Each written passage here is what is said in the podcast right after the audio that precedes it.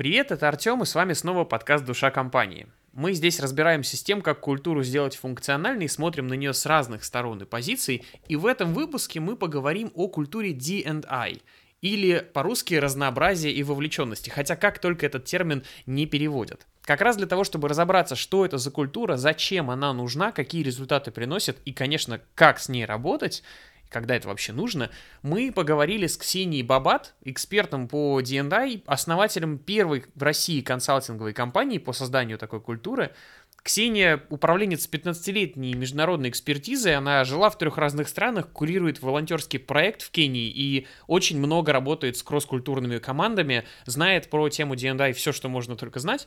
Сегодня как раз с Ксенией обсудим эту тему и узнаем, в чем же секрет хорошей культуры разнообразия и вовлеченности. Приятного прослушивания. Ксюша, привет, добро пожаловать. Очень рад буду с тобой сейчас поговорить про D&I культуру. Тема очень актуальная, рад, что ты с нами. Привет, э, спасибо, что пригласили. Спасибо тебе. Слушай, я, знаешь, что хочу начать? D&I — это такой хайп. Вот э, для меня эти слова, можно сказать, через равно написаны. И у меня к тебе вопрос. Можешь мне нормальным языком объяснить, что такое D&I культура и откуда такой хайп к ней вот сейчас в России в том числе? Да, спасибо за первый вопрос. То есть я предложила вообще изначально определить тему, а что такое DNI. Ну, uh, так как для России uh, эта формулировка достаточно новая, то у нас еще аналога на русском языке нету, да, есть варианты культуры разнообразия инклюзивности, культура uh, равных возможностей, многообразие и равенство, многообразие и принятие и так далее. Uh, но суть заключается в том, что diversity and inclusion — это две составляющие. Diversity, если мы будем называть это разнообразием, включает в себя базовые аспекты, а, с которыми человек рождается.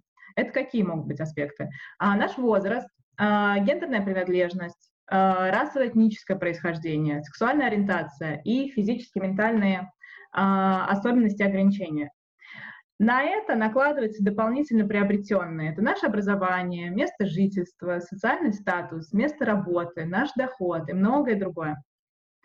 А если мы говорим про вторую составляющую, inclusion, да, инклюзивность или принятие, здесь мы говорим про то, как воспринимаются эти составляющие обществом, насколько вообще происходит принятие нас таких, какими мы есть, окружающими нас людьми.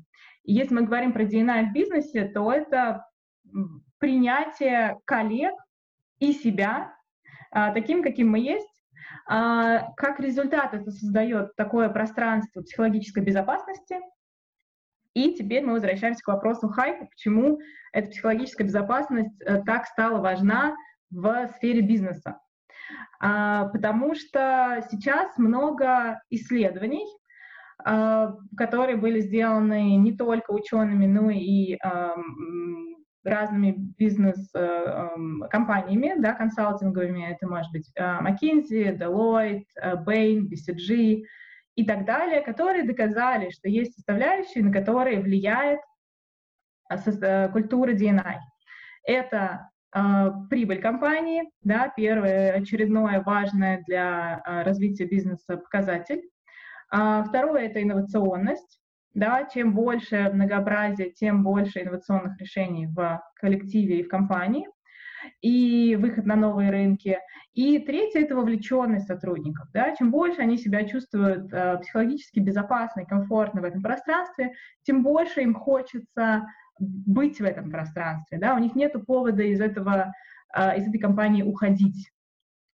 А поэтому уровень вовлеченности, уровень приверженности компании с сильной культурой DNI э, возрастает в разы.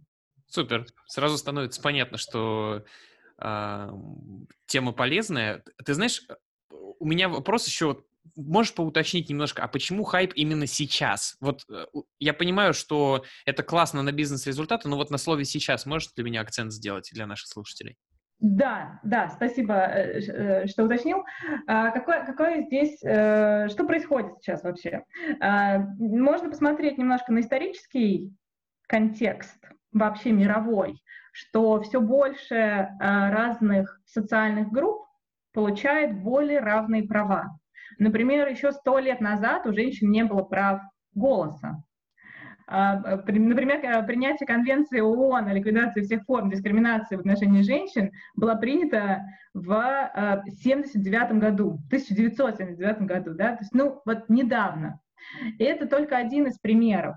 То есть мир сейчас движется потихонечку к тому, что да, нужно думать о том, чтобы э, человечество развивалось планомерно, безопасно, э, без войн. Нам всем хочется хорошего образования, нам всем хочется хорошей еды, нам всем хочется здоровья.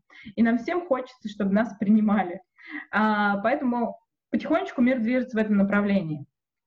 В странах, которые, например, если мы возьмем европейские страны и Штаты, то тема DNI в этих странах уже последние 20 лет очень активно была развита.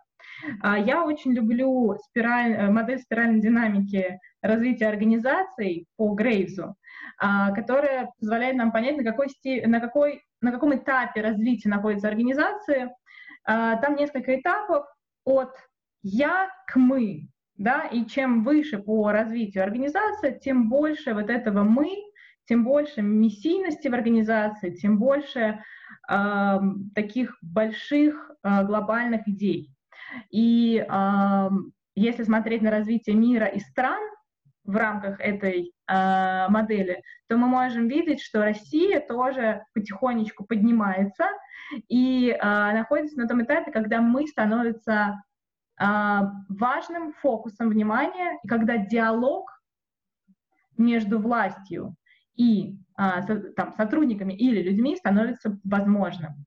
Мне очень нравится, что ты про Россию сказал и про мир, потому что мы все-таки очень сильно отличаемся, особенно в вопросах D&I, потому что, ну, взять тот же э, движение Black, Black Lives Matter, мне кажется, оно вообще нашему, в нашем контексте непонятным во многом остается, хотя в Америке сейчас все поглощены, и, ну, невозможно это игнорировать. И, ты знаешь, в этом плане у меня вот к тебе какой вопрос.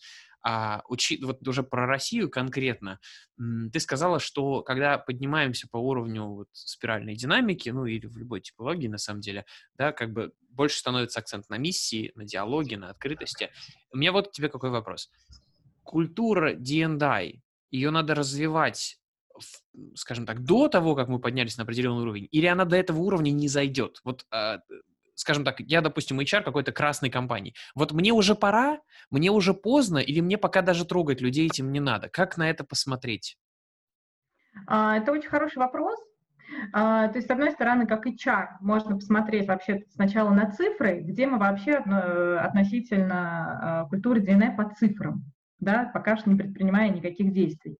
А какие-то могут быть цифры, да, можно посмотреть на соотношение, например, гендерное в компании, можно посмотреть на а, разницу в зарплатах, а, можно посмотреть на соотношение возрастное в организации, культурологическое и так далее.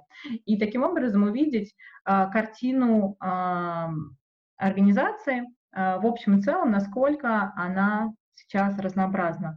А, но действительно, а, я с тобой здесь соглашусь, а, что если организация находится на таком красном уровне, достаточно диктаторском, да, то здесь будет сложно внедрять практики, которые подразумевают под собой диалог, которые подразумевают э, под собой меритократию, которые подразумевают под собой равенство, да, э, здесь это будет сложно.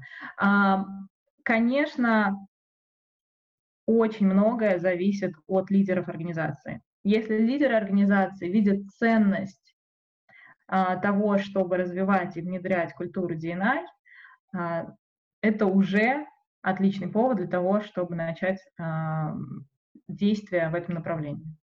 Ага, супер. Спасибо большое. Понял, что, на какие цифры надо смотреть. Это, кстати, интересно было. А, знаешь, у меня вот в продолжении вот какой вопрос на э, какой, какой перелом может свидетельствовать о том, что вот сейчас уже пора? Вот я понимаю, что ты сказала, что важно быть готовыми к диалогу, к открытости внутри организации. Вот как это можно увидеть или пощупать, не обязательно в цифрах, просто вот из твоего опыта, когда организация вот уже готова?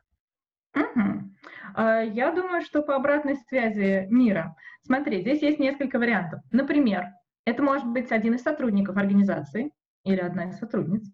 которая придет в отдел HR или напишет сообщение в службу, которая принимает обратную связь. И обратит внимание на то, что в компании нету достаточной репрезентативности той или иной социальной группы. Или это будет, например, инициатива сотрудника да, или сотрудницы, а давайте мы сделаем вот такой-то клуб, а давайте мы сделаем вот такой вот э, э, совет э, внутри организации, где мы будем э, драйвить э, активности по поддержке той или иной э, группы сотрудников нашей организации да, например, да, чтобы для того, чтобы было понятнее, если это направлено на возрастное разнообразие, да, чтобы в организации были представлены разные поколения. Э, все мы знаем, что у нас, во-первых, есть э, стереотипы и предубеждения относительно друг друга, и если мы берем э, тему э, разных поколений, то здесь тоже у нас э, есть и стереотипы, и предубеждения, от них никуда не уйти. А, ну что мы можем сделать, которые мешают коммуникации да, между поколениями? Что мы можем сделать для того, чтобы помочь этой коммуникации? А там один из, один из методов, например, это обратное менторство, когда более юные поколения обучают своих более возрастных коллег а, новым технологиям, которые внедряет организация. Это вот один из примеров на практике, как можно соединять между собой а, разные поколения. Да, то есть, например, это может быть инициатива от сотрудника, это может быть обратная связь от клиента. Да, например, вы предоставляете нам консалтинговые услуги, но группа, которая работает над решением, не является репрезентативной группой нашей э, компании, да, как они тогда э, сделают правильное решение для нас, э, если они э, не учитывают всех нюансов. А, и здесь тоже, например, можно привести пример, когда а, Google App, YouTube э, сделал приложение, приложение для iOS для закачивания видео. И, а, возможно, ты знаешь этот кейс, по каким-то причинам они поняли, что 5% видео перевернуты. И они не сразу поняли, почему. А, и они стали исследовать, оказалось, что 5% видео, которые были перевернуты, это были те проценты, которые были записаны людьми, которые являются левшой. Да, то есть те люди, которые записывали видео а, левой рукой, у них видео были перевернуты. Просто потому, что разработчики просто не подумали о тех людях, а, которые будут записывать видео а, левой рукой, потому что среди разработчиков не было ни одного левши. Вот такие примеры нам дают понять, да, что есть необходимость разнообразной группы, которая работает над решением для того, чтобы это решение учитывало э, всех, максимально широкое представителей э, аудитории. И возвращаясь к вопросу, третий момент — это может быть еще конкурентная среда. Да, мы сказали, что, может быть, сотрудник придет, обратит внимание, это может быть клиент, а может быть среда. Например, мы смотрим по сторонам, понимаем, что наши коллеги из, из нашей же индустрии уже начинают в этом направлении что-то делать. И таким образом становятся более привлекательными работодателями. Таким образом становятся более популярными а, брендами на рынке а, и для клиентов в том числе. То есть это такая а, конкурентная гонка, которой мы хотим становиться лучше, в которой мы хотим быть современными, в которой мы хотим э, опережать, и таким образом нам необходимо следовать этим тенденциям. Слушай, я про, я про кейс Google не знал, мне очень понравилось. Я, я, ты знаешь, когда ты сказала, что вот в группе должны быть люди, у которых э, ну, разная представленность, я подумал, ну что это за стереотип? Почему не, там, не знаю, не могут одни женщины или одни мужчины сделать нормальный проект? Что за бред? А когда ты про левшу начала говорить, я такой, ой, как больно-то жизнь по носу щелкает, когда не знаешь, о чем говоришь. Спасибо, классный пример. А знаешь, что, хочу в продолжение спросить, а вот этот стереотип, который существует, мы начали уже поднимать эту тему, э, стереотип между поколениями или разными полами, и в том числе в организации. Ну вот, допустим, лидер за, и мы, окей, мы взялись внедрять э, культуру в организации. Вот можешь дать каких-то ну, один-два совета, может быть, с примерами с твоих проектов, как преодолеть сопротивление, связанное со стереотипным мышлением относительно, ну, может быть, гендера или возраста и так далее. Есть ли какой-то здесь универсальный метод? или для, каждого, для каждой характеристики вот этой предзаданной или непредзаданной свой метод? То есть как здесь работать? А, избежать сопротивления изменениям невозможно. Оно будет. Это нужно просто принять. А, но работа, конечно, предстоит объемная, а, потому что, ну вот мы уже действительно затронули, есть понятие стереотипов, да, это такие эм, верования и убеждения, да, которых мы придерживаемся относительно отличительных черт той или иной социальной группы.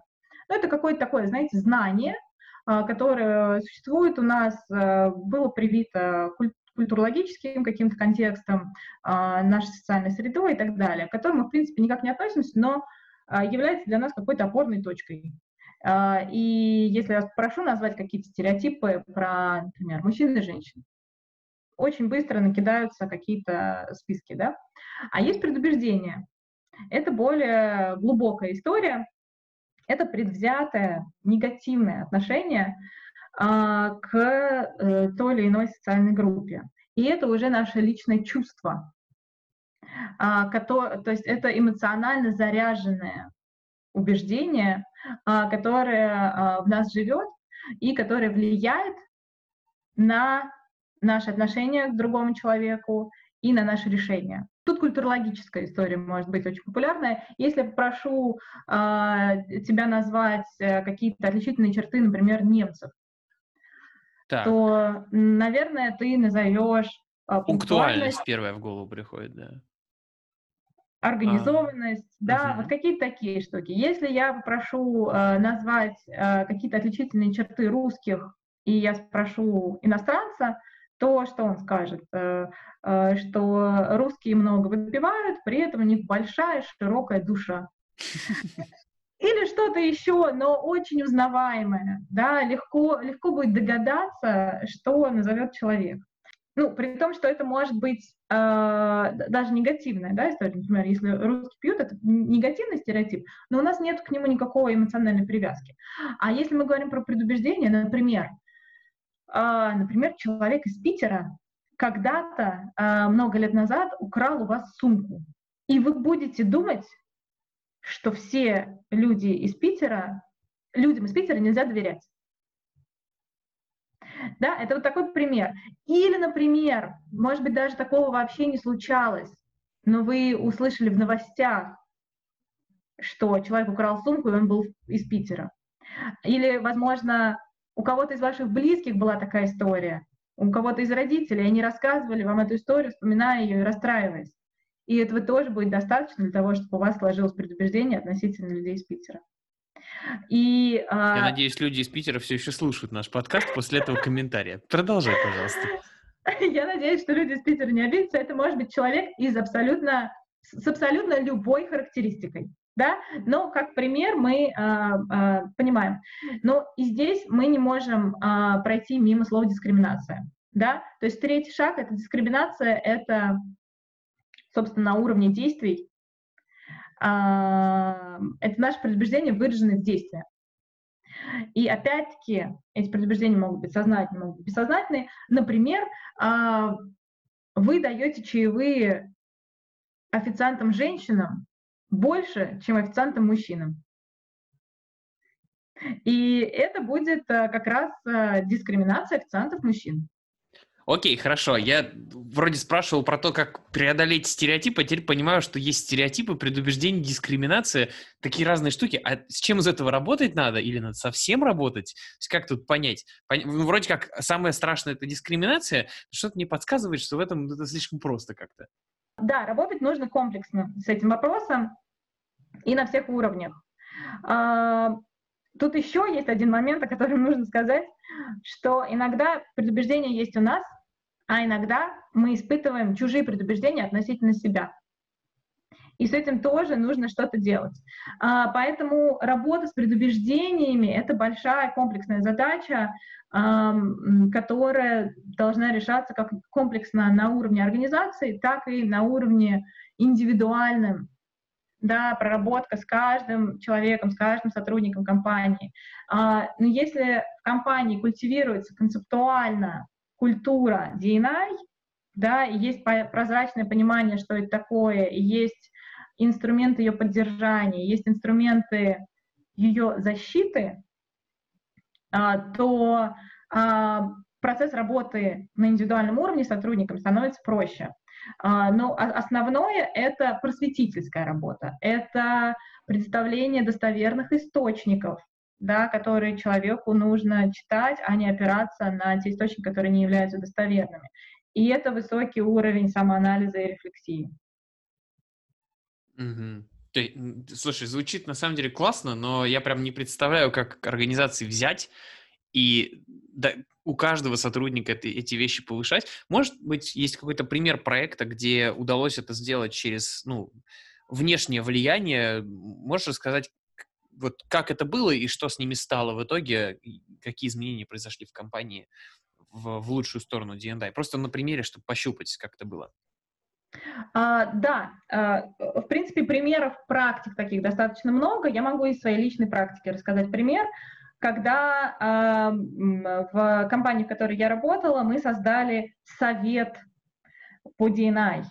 А, мы а, предложили несколько направлений нашей лидерской команде, топ-менеджменту организации. Это большая международная организация, но мы работали непосредственно в России. И мы попросили, а, собственно, лидеров стать, а, наших топ-менеджеров стать лидерами этих направлений. Они с удовольствием откликнулись, сказали, что для них это ценностно важная а, тема, и в компании появились топ-менеджеры, топ которые драйвили изменения в компании в разных направлениях. Например, да, в компании появился женский клуб, лидером этого женского клуба стала одна из топ-менеджеров организации. А, к нему присоединились другие а, сотрудники, которые видели значимость этого клуба и продумывали разные инициативы для а, сотрудников компании, которые помогали бы выровнять разнообразие в правильном направлении. Да? Это компания э, нефтегазовая, в которой соотношение мужчин и женщин достаточно сильно разнится в общем и целом. А если мы говорим на, э, про соотношение мужчин и женщин на управленческих ролях, то а, там разница гораздо более значимая. И уже мы видим и знаем очень много исследований, доказанных а, о том, что гендерное разнообразие на управленческих ролях благоприятно влияет на развитие бизнеса, а, компания сделала это одной из своих задач. Нужно выяснить, почему, собственно, эти э, так случается, да, что э, женщин на управленческих ролях меньше. А, а это двусторонняя история, да, то это могут быть предубеждения а, со стороны мужчин, а, которые принимают решения, это могут быть предубеждения женщин относительно самих себя, насколько я готова, насколько я способна. И мы сделали лидерскую программу для женщин, годичную, в которой а, у а, у женщин была возможность проанализировать, каких карьерных целей они хотят, где они сейчас относительно своих карьерных целей, и что им нужно сделать для того, чтобы э, развиваться в компании, для того, чтобы в компании расти. И э, к программе подключилось очень много людей, очень много было сделано образовательных сессий, очень много было э, проведено коуч-сессий, менторство, работа в парах, э, возможность выступать перед начальством и так далее и тому подобное. И в результате этой программы порядка 30% женщин а, перешли на более высокие позиции практически сразу после программы. И а, ну вот дальше, дальше статистику надо еще будет проверять, а, но, но это уже был большой результат, и программа себя оправдала. Вот один из примеров. Класс, спасибо тебе огромное. И что практику я описал. Годичная инвестиция — это очень здорово.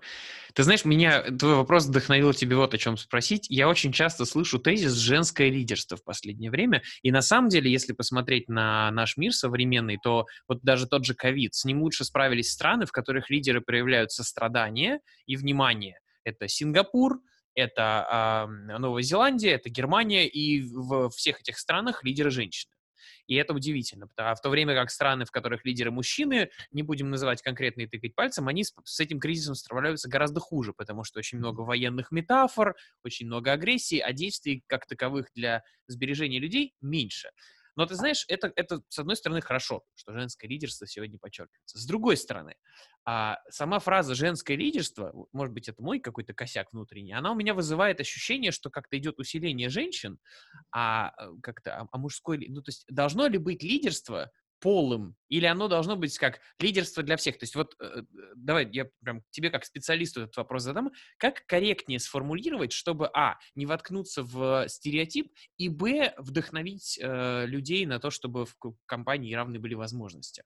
Ну, мы не можем игнорировать факт различий.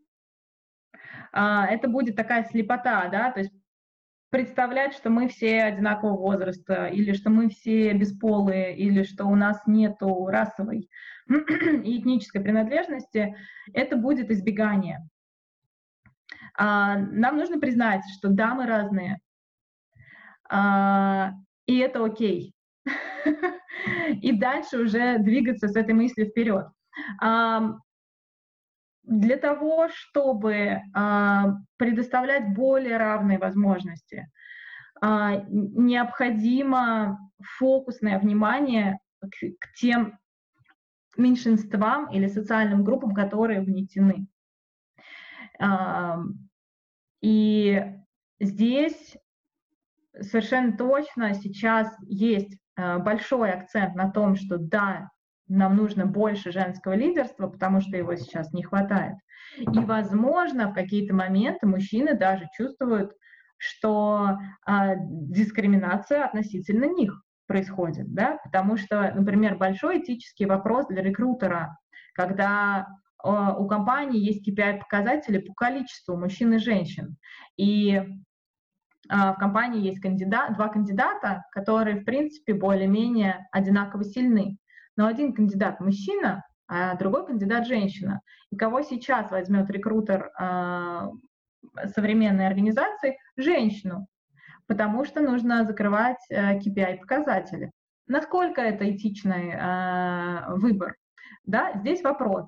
Но э, это так, так называемая обратная дискриминация, к сожалению, тоже неизбежна. Это как маятник, который сейчас раскачан, но в какой-то момент он остановится а, в комфортной для всех точке.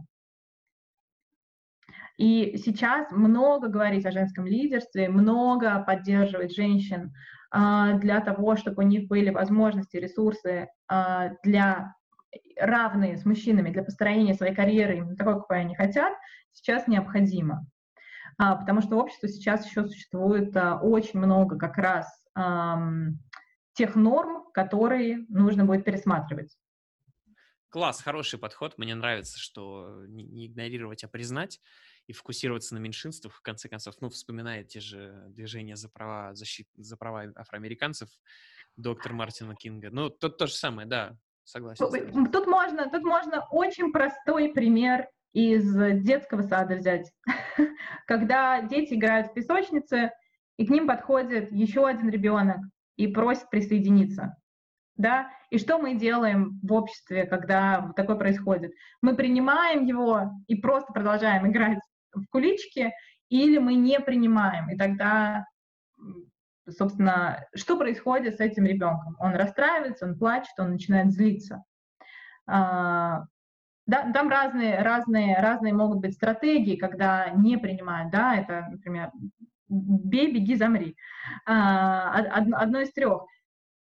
Вместо того, чтобы просто принять э, в песочницу и лепить куличи все вместе прям на больное наступаешь. Мы тут просто 9, э, сколько, 12 недель уже с, э, у нас мой сын и племянник мой, мы все вместе здесь в Королеве, поэтому да, инклюжен, конечно, с детства. И, и страх нетворкинга, видимо, тоже с детства закладывается, потому что если в песочницу не пустили, то уж на мероприятии... Ну ладно, не будем об этом. Ты знаешь, у меня в качестве бонуса вот к тебе какой вопрос. Я какое-то время назад э, у меня была очень интересная возможность, я защищал свой титул яхтерного шкипера и был на практике. И вот на этой практике я, ну, да, похвастался на подкасте, значит, я на этой практике, а, на, чтобы защитить этот титул, надо было, ну, как на машине водишь, на яхте, соответственно, ходишь. Мы, значит, на такой спортивной яхте ходили в, с коллективом, и там э, компания была из пяти или шести мужиков, все старше 40 лет. А я был как бы мало того, что младше их существенно, так я еще и психолог. А у каждого из них там либо свой бизнес, либо еще что-то. И у нас нередко случались дискуссии, в которых вот э, как это, я, я до сих пор помню, говорит, а, ну, если у человека депрессия, ну, ничего, оно само пройдет. Вот такие вот фразы. Или, например, ну, если ты сам не сможешь справиться с какой-то бедой, ну, значит, как бы тебе и не суждено выживать. А я сижу, и, и вот весь мой психфаковский опыт в этот момент такой, чуваки, вы что? Нельзя так, нельзя. И я просто понимаю, что огромное количество людей работает на результат, но живет вот с этой вот позиции, что а, помощь меньшинствам это не нужно, потому что меньшинства должны сами выкарабкиваться. Я просто ну, вот это, наверное, мой стереотип о России, что у нас таких людей по-прежнему много. Особенно, если не говорить о каких-то э, центрах лидерах мнений, в, людях, скопившихся вокруг них. Давай в качестве десерта, вот давай порассуждаем на эту тему. Можно ли каким-то образом в нашей стране или в рамках компании, что гораздо важнее для подкаста, э, можно ли каким-то образом сдвинуть вот это представление в лучшую сторону? Я бы вообще эту тему немножко по-другому рассматривала. Если я попрошу тебя а, написать список тех групп, которым ты принадлежишь, например, просто «кто я?», ты начнешь перечислять. И, например, штук 20, да, это такой классический психологический тест ты увидишь, что вот эти 20 пунктов — это твоя принадлежность к той или иной социальной группе. И какие-то эти группы являются большинством, какие-то эти группы являются меньшинством э, и достаточно редкие. И так у каждого из нас. Мы все принадлежим к тем или иным социальным группам. Тут ключевое — это просто проявлять любопытство. Любопытство друг к другу и помнить о том, что нормы не существует. Те нормы, которые прививаются, то есть мы такие продукты культуры той страны, в которой мы вырастаем. И если мы, например, выезжаем в другую страну, которая сильно культурологически отличается от нашей, и живем в другой стране, мы понимаем, что вау, бывает по-другому. И тогда те а, представления о норме, которые у вас были до этого, они просто исчезают. Вы понимаете, что бывает по-разному. А для того, чтобы продолжать это исследовать, нужно взаимодействовать.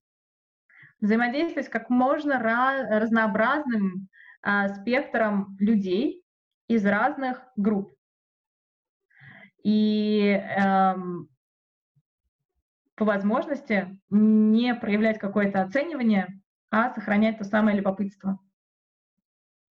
Очень хорошая позиция. Мне нравятся вот эти вот установки, которые ты несешь, да, любопытство, взаимодействие, открытость. И ты знаешь, в продолжение вот все-таки этого вопроса, мне почему-то кажется, что если такой человек, которого я описал, напишет о себе, кто я, ну, помимо личностных качеств и черт, которые обычно этот тест показывает, ну, субъективных, он, скорее всего, напишет мужчина средних лет, белый и так далее, там, женат, э, с детьми, то есть он попадет в абсолютное большинство.